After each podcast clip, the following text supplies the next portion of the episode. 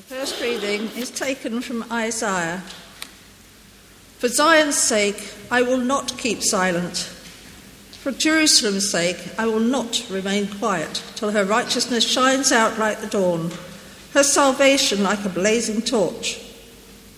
The nations will see your righteousness, and all kings your glory.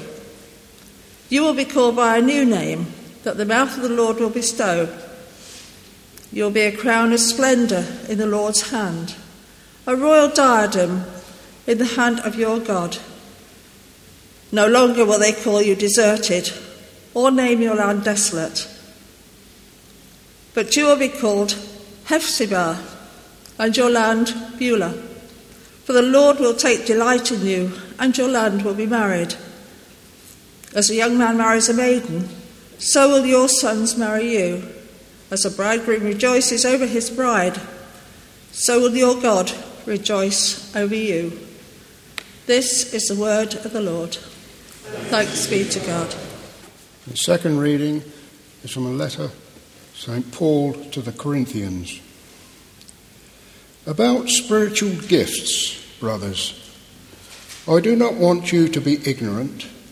You know that when you, are, you were pagans, somehow or other, you were influenced and led astray to mute idols. Therefore, I tell you that no one who is speaking by the Spirit of God says, Jesus be cursed. And no one can say, Jesus is Lord, except by the Holy Spirit. There are different kinds of gifts, but the same Spirit. There are different kinds of service, but the same Lord. There are different kinds of working, but in the same God works all of them in all men. Now, each to one, the manifestation of the Spirit is given for the common good. This is the word of the Lord. Hear the gospel of our Lord Jesus Christ according to Luke. Jesus, full of the Holy Spirit, left the Jordan and was led by the Spirit into the wilderness, where for forty days he was tempted by the devil. He ate nothing during those days, and at the end of them he was hungry. The devil said to him, If you are the Son of God, tell this stone to become bread. Jesus answered, It is written, Man shall not live on bread alone. The devil led him up to a high place and showed him in an instant all the kingdoms of the world. And he said to him, I will give you all their authority and splendor. It has been given to me, and I can give it to anyone I want to. If you worship me, it will all be yours. Jesus answered, It is written, Worship the Lord your God and serve him only. The devil led him to Jerusalem and had him stand on the highest point of the temple. If you are the Son of God, he said, throw yourself down from here, for it is written, He will command His angels concerning you to guard you carefully. They will lift you up in their hands so that you will not strike your foot against a stone. Jesus answered, It is said, Do not put the Lord your God to the test. When the devil had finished all this tempting, he left him until an opportune time. Jesus returned to Galilee in the power of the Spirit, and news about him spread throughout the whole countryside. He was teaching in their synagogues, and everyone praised him. This is the gospel of the Lord. Praise to you, O Christ. I think it was last week that I mentioned that before Christianity became known as Christianity, it was known as the Way the way of Jesus. And so, if we want to be Jesus followers, which is what being Christian is meant to be all about, then we need to understand what it means to be on the way of Jesus. Author and theologian Eugene Peterson says that the way of Jesus is not a matter of style or technique, and nor is it a kind of vague pointing upwards towards God. He says that Jesus deliberately chose the way he would live by being prayerful and attentive to Scripture. And that if we choose to follow him, so we too need to be prayerful and attentive to Scripture, just as Jesus was. Now, last week we read about Jesus' baptism um, and the, the, the Holy Spirit descending on him like a dove, and God's confirming voice that he is God's Son whom God loves, he's delighted in. It's a lovely beginning, it's a great start to Jesus' life of ministry. Jesus has been called and equipped and commissioned, and so we might assume he's ready to start his ministry. But actually, not quite. Because all three of the first gospel writers, Matthew, Mark, and Luke, tell us about a time when Jesus spent 40 days in the wilderness. He goes from his baptism straight out into the Judean wilderness. Just as we expect Jesus to go to the towns and cities and proclaim good news, he's sent into the desert place. And the wilderness is not a fun place to be. There's a photograph of, of, the wilderness, of the Judean wilderness up behind me. It's on the front of your service sheets. And it's a barren, deserted, dry, rocky wilderness where Jesus spends the next 40 days being tempted by the devil. I don't know if you're aware of this, but on the 21st of March, 2013, in other words, in a couple of months' time, the explorer Ranulph Fiennes is, together with six expedition members, will begin a six month journey to cross the Antarctica during winter. It's never been done before. Their route will take them up to 11,000 feet. They will experience wind chill factors of not minus 20, but minus 120. And during the six month period, they will travel nearly 4,000 kilometres almost entirely in the dark in temperatures between minus 50 and minus 100. Can you imagine that? They will have to be entirely self sufficient. There will be no search and rescue facilities available. They are certainly going into the wilderness, aren't they? The wilderness is a tough place to be. And in our lives, we will live through some, if not more than one, wilderness experiences. Perhaps the unexpected death of a loved one. Perhaps the breakup of a key relationship. Perhaps the breakup even of a marriage. Perhaps the loss of employment. Perhaps you've had a steady job for years and years and, and suddenly it's gone. Perhaps a disabling injury. Perhaps a mental illness. We experience wilderness times when any of the things that we normally count on for our physical, mental, emotional, spiritual well being are taken away from us. And it can be a place of fear and loneliness and pain or grief to which there are no easy answers, and in which there are many temptations. Church members can experience wilderness times when they get a new church leader who takes the church in a new direction. Some of the old familiar ways disappear and some new ones arrive. And it feels quite uncomfortable. Or new church members who are used to a different kind of um, experience of church can experience wilderness times as they come in and adjust to different ways of doing things. And the temptation for both is to take one of the easier routes and to avoid it or disconnect from it rather than to work through it. Jesus in the wilderness gives us some strong clues about which way to take when you are in the wilderness. The first easy route to take is to simply anesthetize the pain or the stress that you are feeling. Jesus is hungry. The Spirit has led him to fast, to abstain from food for the 40 days in the wilderness. And the devil plants the idea in his head that although he has no food, he could always turn the stone into bread. You only have to look at this picture of the wilderness to see how that temptation came about. You're staring at the landscape, and let's face it, it there's nothing. There's no trees, no grass, no rivers. And the only thing discernible that you can make out in your mind that you can focus on are the rocks in the foreground, the stones in the foreground. If you were the Son of God, it would just be so tempting to meet that need and to end the pain by turning the stone into bread. And when we are hurting or grieving, fearful or lonely, there are many temptations that will ease the pain for us. Perhaps one of the things that more people in this country turn to for pain relief than anything else is alcohol.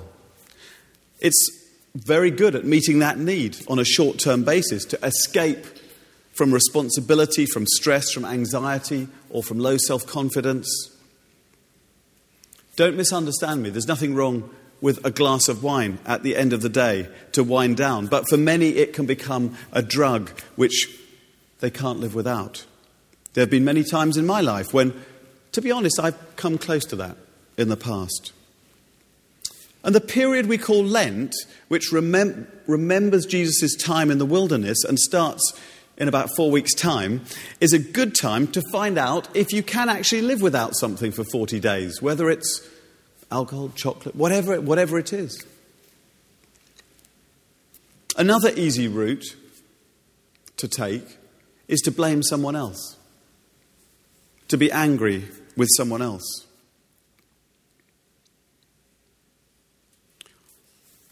It's not me, it's the other person's fault, or it's God's fault. But blaming others is just another form of escapism or coping mechanism or, or, addiction, which in the end separates us one from another. It's the devil's way, it's not Jesus' way.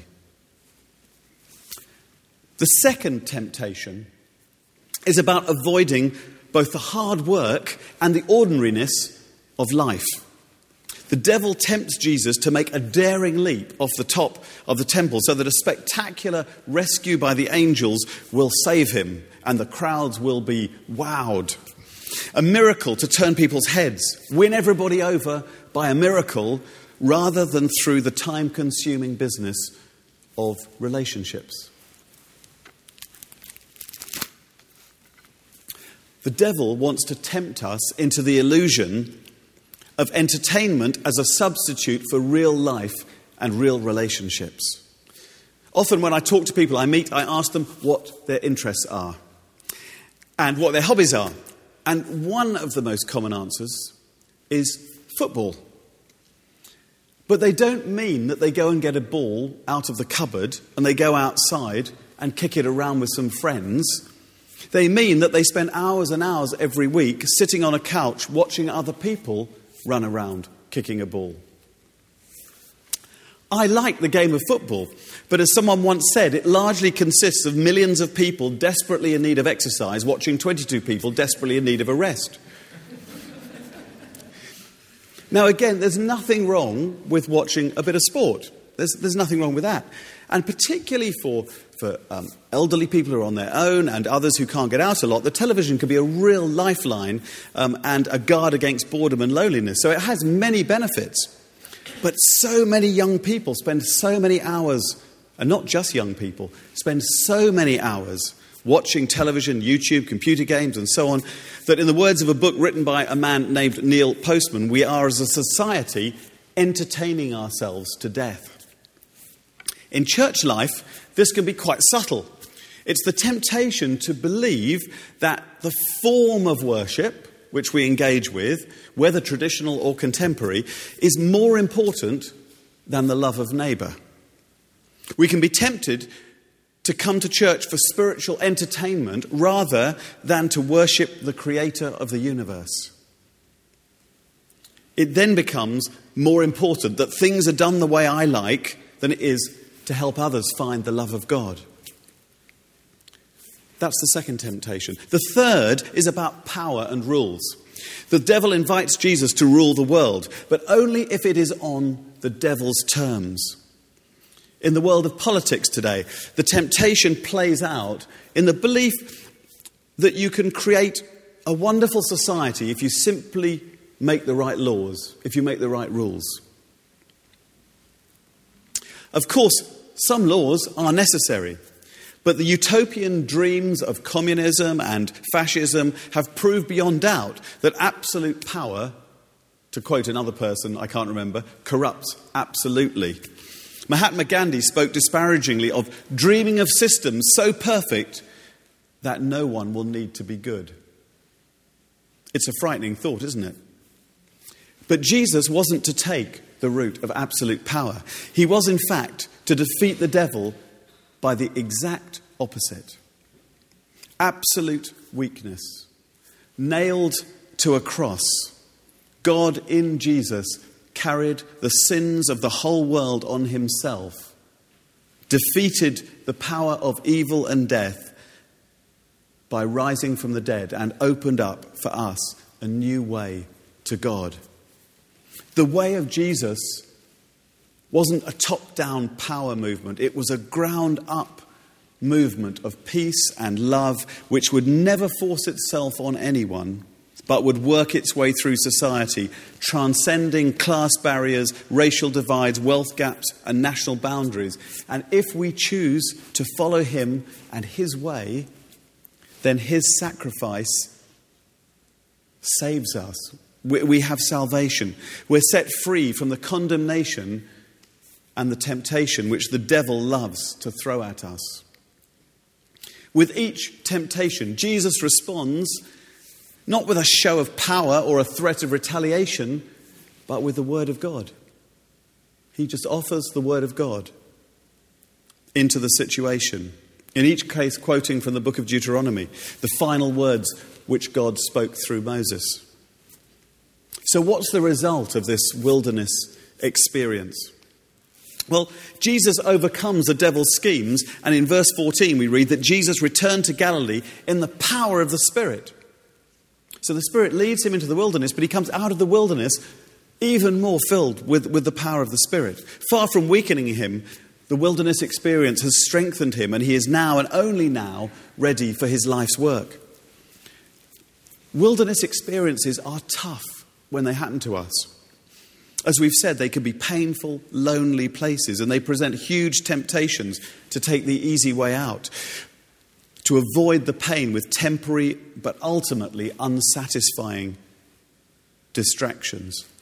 But the wilderness, if you will let it be, can also be the place of greatest spiritual growth. Think about it. If we have everything that we need in life, if we have comfort and everything is just fine and dandy, what need do we have of God? If it all just falls in our lap, why would we need to pray? How would we grow in our faith? In the year 2000, I had a very good job. I had worked for 20 years without a single day's unemployment. And one morning I went into work and my boss gave me five minutes to clear my desk and go. Finished. No particular reason given. It was a wilderness moment. I drove home feeling very strange. Suddenly, for the first time in my life, with a large mortgage and a family to support, I had no idea what I was going to do next. And I was out of work for three months. But it's interesting what happened. Because in those three months, for the first time in my life, I had the time and the space to consider the big questions of life about life and death and faith and God. And, and I came in those three months to believe in God through Jesus Christ. I did the Alpha course and I asked a lot of questions and I wrestled with a, with a lot of doubts that Jesus' way was better than my way. But in the end, I chose Jesus' way. And one of the reasons I did that was because of the experience that I had of the power of the Holy Spirit in my life as I prayed and I, and I, saw prayers answered, and, and not just my own, but other, I saw other people's lives changed for good when God came to live in their hearts. Jesus, we are told, was led into the wilderness by the Holy Spirit, and during those 40 days of prayer and fasting and overcoming temptation by the Word of God, he came out of the wilderness in the power of the Spirit, and his ministry exploded. It took off. News about him spread throughout the whole countryside, and everyone praised him we read. The wilderness can be a tough place, but it's always a place where God gives us the opportunity to grow in faith more than at any other time as we put our trust in Jesus. Amen.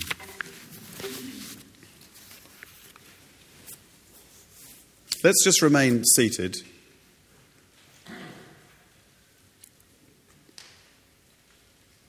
As we as we verbally confirm our trust in Jesus, our faith in Jesus, in this short affirmation of faith taken from Paul's prayer to the Ephesian church. As we say together, We believe in God the Father, from whom every family in heaven and on earth is named.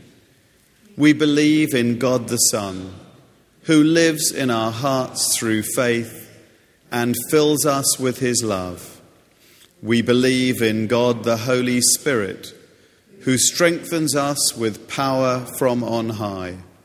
We believe in one God, Father, Son, and Holy Spirit. Amen.